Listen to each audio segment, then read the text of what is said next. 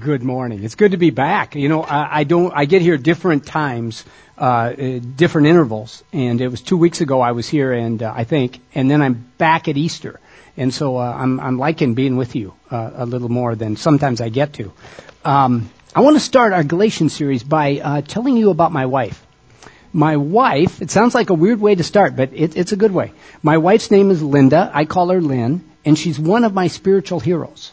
And the reason I'm telling you about Lynn is because she so clearly grasps the primary message of the book of Galatians.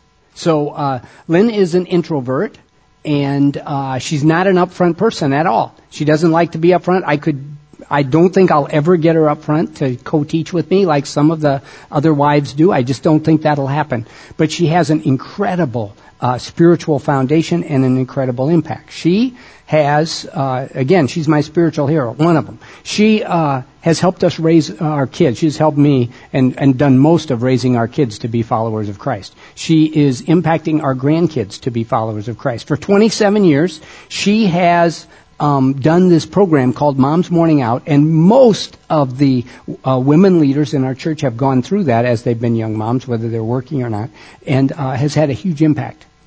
Probably the greatest testimony to Lynn's faith foundation in her life is that she's still married to me after 42 years.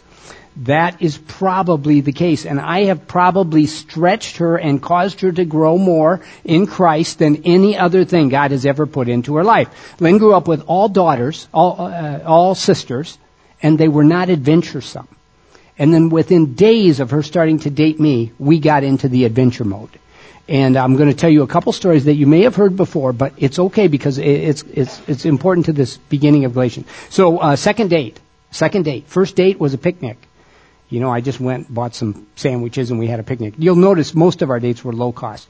Um, second date was simply a hike around Backbone Lake, and so we're hiking around Backbone Lake, and it's beautiful, but it's like this time of year, and uh, uh, Lynn's saying, Dave, we don't walk on the lake because you know the ice isn't solid.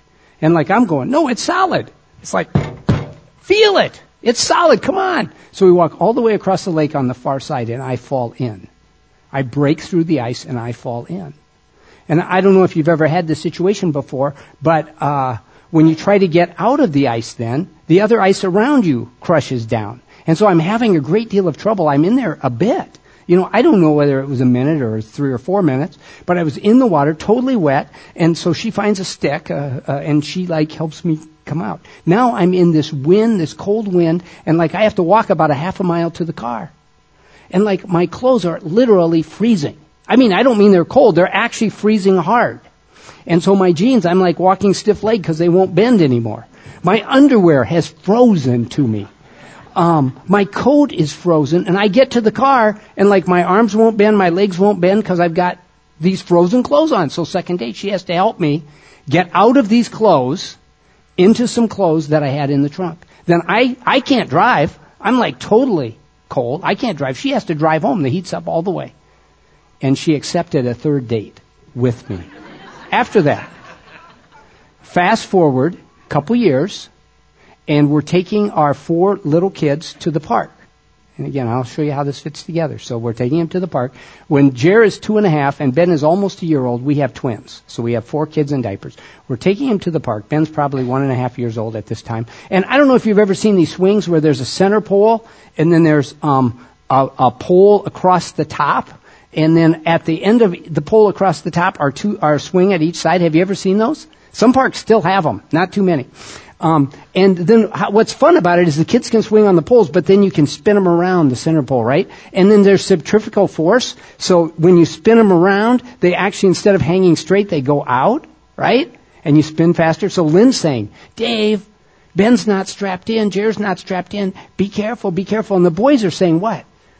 Faster, Dad, faster. You've been one of those boys. And so I'm just ripping them around that thing. And then Ben comes loose. 30, 40 yards. He's flying. And then you hear the thud. The first thought in my mind was, Lynn's going to kill me. The second thought is, I better go pick up Ben. So I go pick him up, and all the wind is out of him. So he doesn't make a sound for 30 or 45 seconds. He's just like, No sound. And then just to hear him cry was so good. And Lynn stayed married to me after that because of the book of Galatians. One more story. And this is the worst one. I told Lynn this morning I was going to tell these stories as a part of my intro, and she smiled, gave me a hug, and said, Well, just tell them I could tell them a whole bunch more. One morning, I get up, and it's shortly after I've, we've moved our family to Cedar Falls, and I'm building a, a youth ministry, and I'm out of balance. And like I'm working way too many hours, way too many nights. Our relationship is totally stressed. And one Monday morning, I get up, and I uh, realize this is the Monday I'm leaving on a mission trip for 10 days. And as I put my suitcase on the bed and I start to pack my clothes, I realize I've never mentioned this to my wife, Linda. Four elementary kids, and I've forgotten to tell her that I'm leaving for 10 days. She has no clue. I finish packing the suitcase. I like carry it upstairs and I say, Lynn, I've forgotten to tell you something kind of important. I'm leaving this morning for 10 days. And I need a ride to the church. Silence. Not a word. Not a word. Drive over to the church. Silence. Not a word. I say goodbye, Lynn. Not a word. Where I am in the boundary waters, at that time, there's no phone uh, connections. Ten days, I'm thinking, I could be going home to an empty house. I could be going home to a family that no longer lives there. I could. And so I, I actually we were driving a bus. I drove a bus home. I uh, uh, I got a ride over to my house and I went in. And Lynn comes over and gives me a kiss and a hug and says, "Welcome home." Now, how do you live like that? How do you live like that? It's the message of the book of Galatians. The message of the book. Here's the main message of the book of Galatians. We follow Christ by understanding and receiving God's free grace rather than obeying God's love. We are free people. And um, how did we get free? We got free because we understood what Jesus does for us every day. Many of us, when I, here, here's why we're teaching Galatians. Here's why we chose Galatians. Because when I ask many people in our church, how are you doing in living the Christian life? Or um, how are, uh, are you a Christ follower? The most common answer is I'm trying to be, or I'm working hard at it.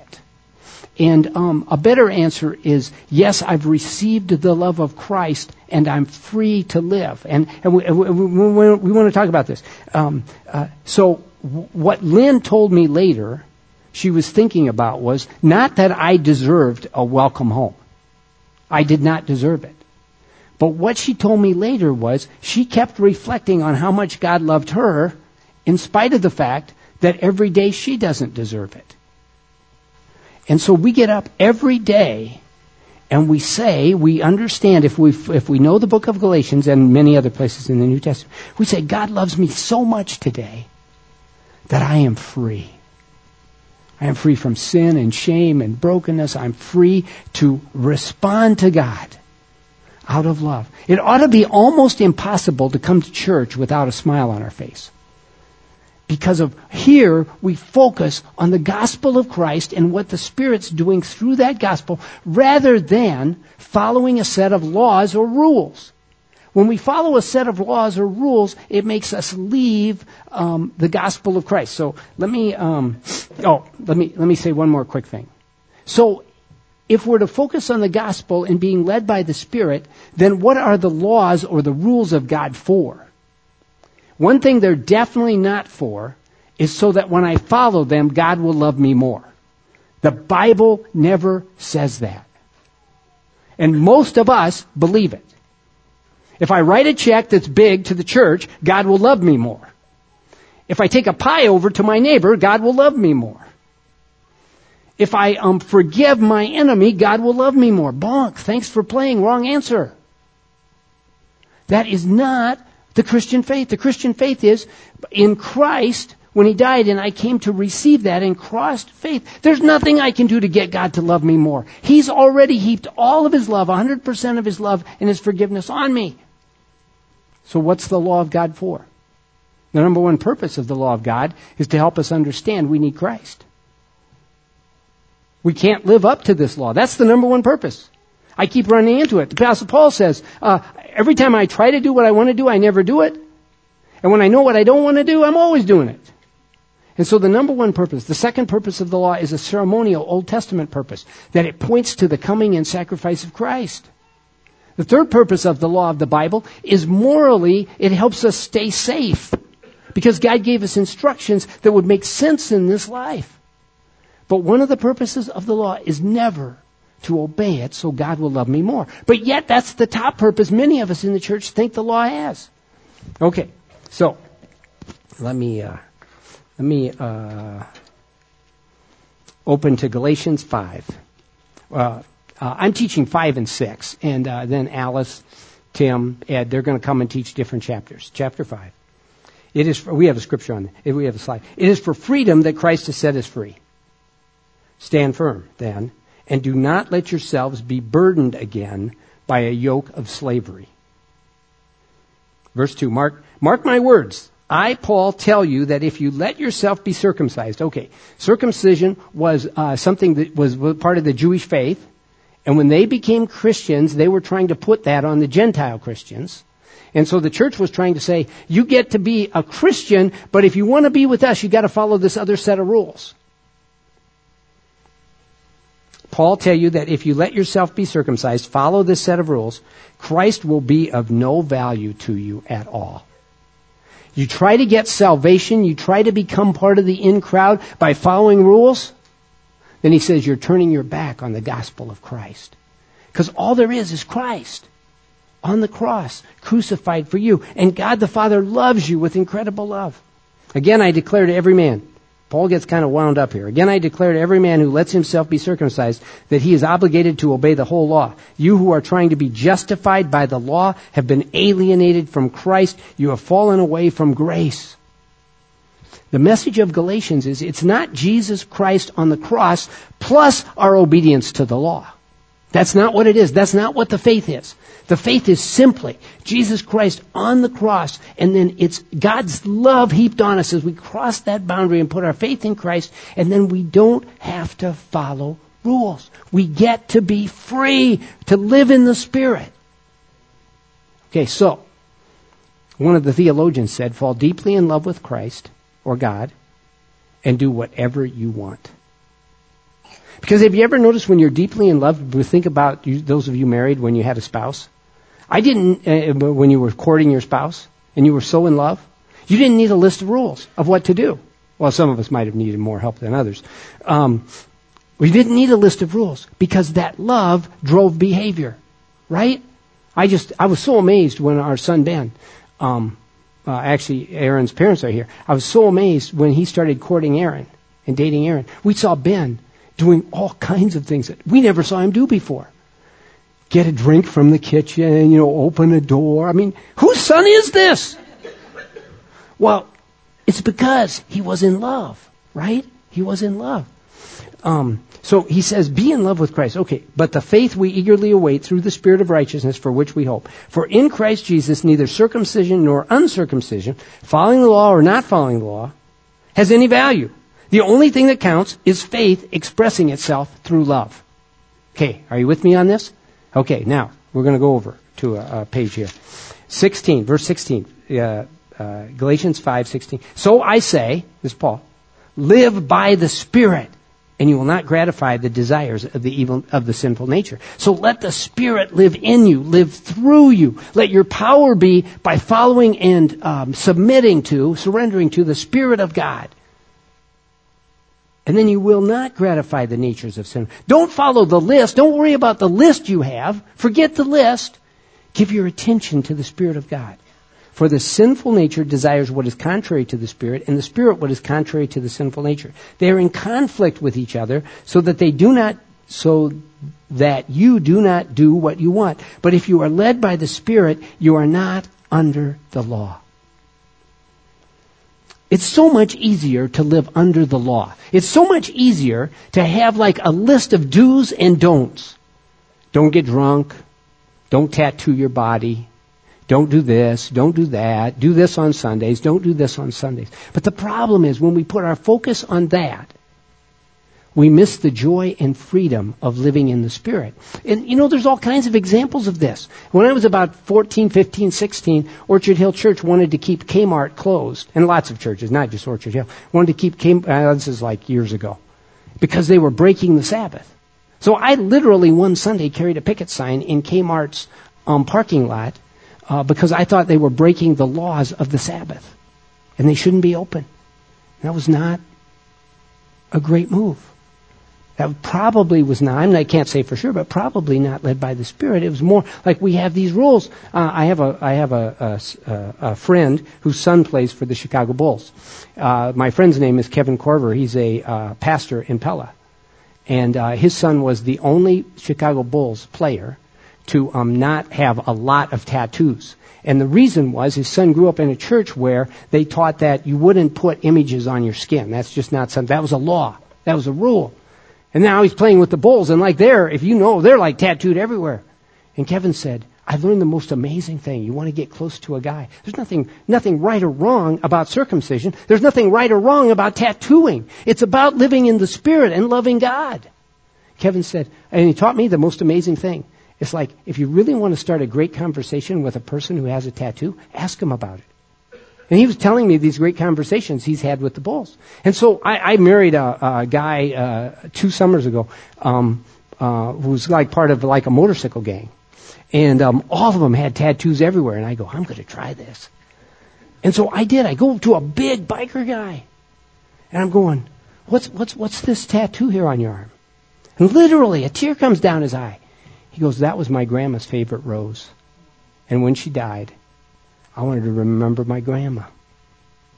I went to another guy. You know, he's got this saying on the back, uh, uh, uh, you know, on his shoulder. They were getting uh, dressed in their tuxes and stuff. And I said, What's that saying? He goes, Well, I had a professor in college, and that was his favorite saying. And I wanted to never forget it. So I put it on. You know, it's so easy for us to have things we do and things we don't do instead of being led by the Spirit. Um, 22, verse 22. But the fruit of the Spirit is love, joy, peace, patience, kindness, goodness, faithfulness, gentleness, and self control. Against such things, there is no law. Fall deeply in love with God, allow His Spirit to live through you, and don't worry about the law. Love God with all your heart and do whatever you want as long as you're doing out of love for Christ. Since we live by the Spirit, let us keep in step with the Spirit. Let us not become conceited and provoking and envying each other. Now, this is complicated though, in a church, right? It's complicated. As a teaching team, we talked about how sometimes we're trying to help you by making lists of things you should consider doing. And so we're actually a part of the problem. Um, when I teach on giving year after year, I'm saying, you know, there's a lot of value value to um, writing big checks for God, for tithing, for giving. I'm, I'm teaching that, right? But I have to be careful that I'm not saying, or you're not hearing, that um, that's how you get God to love you, because it isn't, because you have the total love of God right now as you've crossed that faith in Christ. And on and on like that. Now, why do we do these things? Why was Linda waiting after 10 days? Because her focus was on the incredible gift of love that you and I receive every morning. Every morning we get up, we have a clean slate, and the Spirit of God wants to live through us, and we get to live this way. Um, and it's so complicated because two people in the seats right next to each other in church, one can be doing actions attending Bible studies, giving money, volunteering time, playing in the band. One can be doing it as a love response to Christ, and the other one can be doing it, the exact same actions, to try to earn God's love. And so the only way we can get at this message of Galatians is look inside ourselves and say, what is the motivation that's causing me? Do I understand and that I totally have the love of God in my in my life and he loves me and he loves me. And if I do, And I would say, uh, for uh, many times, if, if you want to be more intense about faith, what you focus on is you focus on the love of God has for you, the sacrifice He made for you, and the Spirit that's living through you. Okay, so there's a band. Uh, the band's name is Gungor. Uh, last year, if you were at the Leadership Summit, Gungor did a couple of the concerts. Gungor is uh, one of a growing number of bands that um, is not just a band, but they're starting a church. Gungor's out of Denver, Colorado. Gungor is, um, they have church every Sunday morning in the basement of a building. And uh, they play some worship music, and then one of them gives a devotion. The reason I know this is uh, about three of our kids from Orchard Hill Church, including uh, Brandon Dirks, who was one of our previous worship leaders, goes to Gungor's church. And so, and a lot of our people who uh, travel and uh, are overnighting uh, on a Sunday in Denver, Colorado, because the kids go there, they tend to go to Gungor's church. And there is just, I don't know if it has a name, but I call it Gungor's Church. Well, Gungor's this band who's trying to honor God out of freedom um, by just serving Him. And so I'm going to have, uh, we're going to play a song and a video of Gungor that's based on uh, Galatians 5.1. And so I want you to watch this and try to let the message of the video and the song uh, see, sink in as best as you can. Um, and the, the, the name of the song is you make beautiful things. Okay, take a look at this.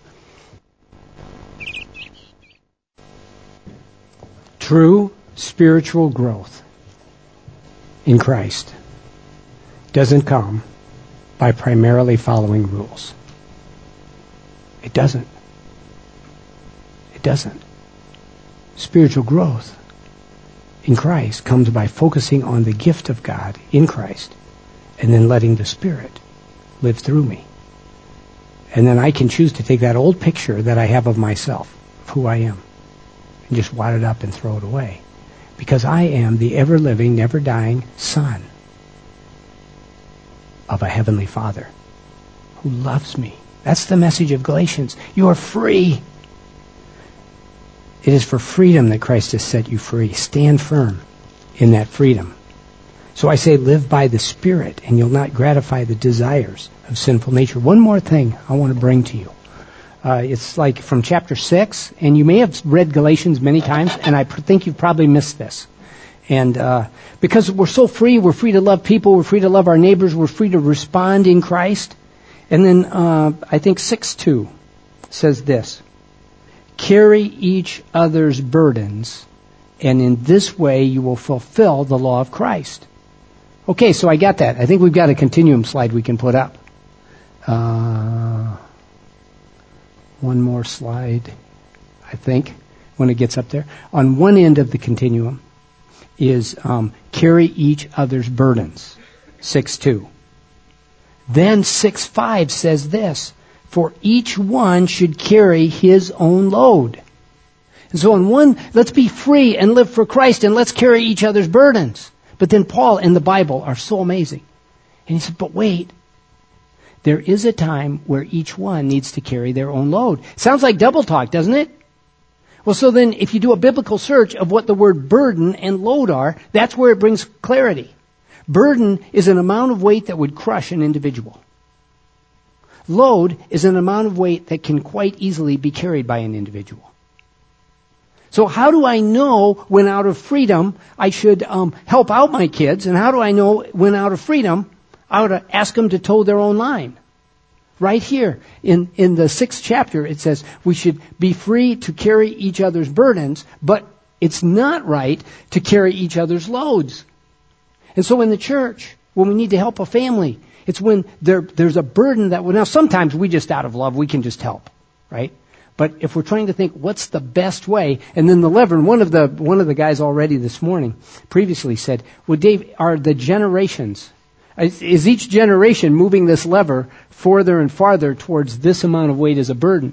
And you know, we could all those of us who grew up a long time ago, you know, we used to walk to school uphill in the snow both ways, all that, you know. But the idea is, where is that line between helping someone, because that's what Paul says. Live free so that you can do this. So that you can carry each other's burdens when, when a load comes on that would crush a family or a person. I can just picture us getting under there with the person and helping carry it. But sometimes there's a time where like pe- people will grow more if we let them carry the appropriate size load. And that, that's the, that's the question. When is when? But I'm just so glad that God's word is so clear that there's a time of both. So we live in love and freedom in response to Christ. Okay. Uh, I want to uh, partner with Mike and say, uh, pick up a bookmark. Uh, 960 folks in Orchard right now get these morning emails. And if uh, you're not one of those and you'd like to join us, tomorrow morning is uh, Galatians 1 1 through 5. I'll pray. Father God, thank you so much for your love. Thank you for your grace and mercy. Thank you for your word. Thank you for the message of Galatians that we are free to be free in Christ and we're to live by the Spirit. Father, it's my prayer that we would uh, not try to grow by following a set of rules, but that we would try to grow by surrendering ourselves to you and your Spirit and what Christ did. And as we sing worship songs, Father, could these songs help us with that process? In Jesus' name, amen.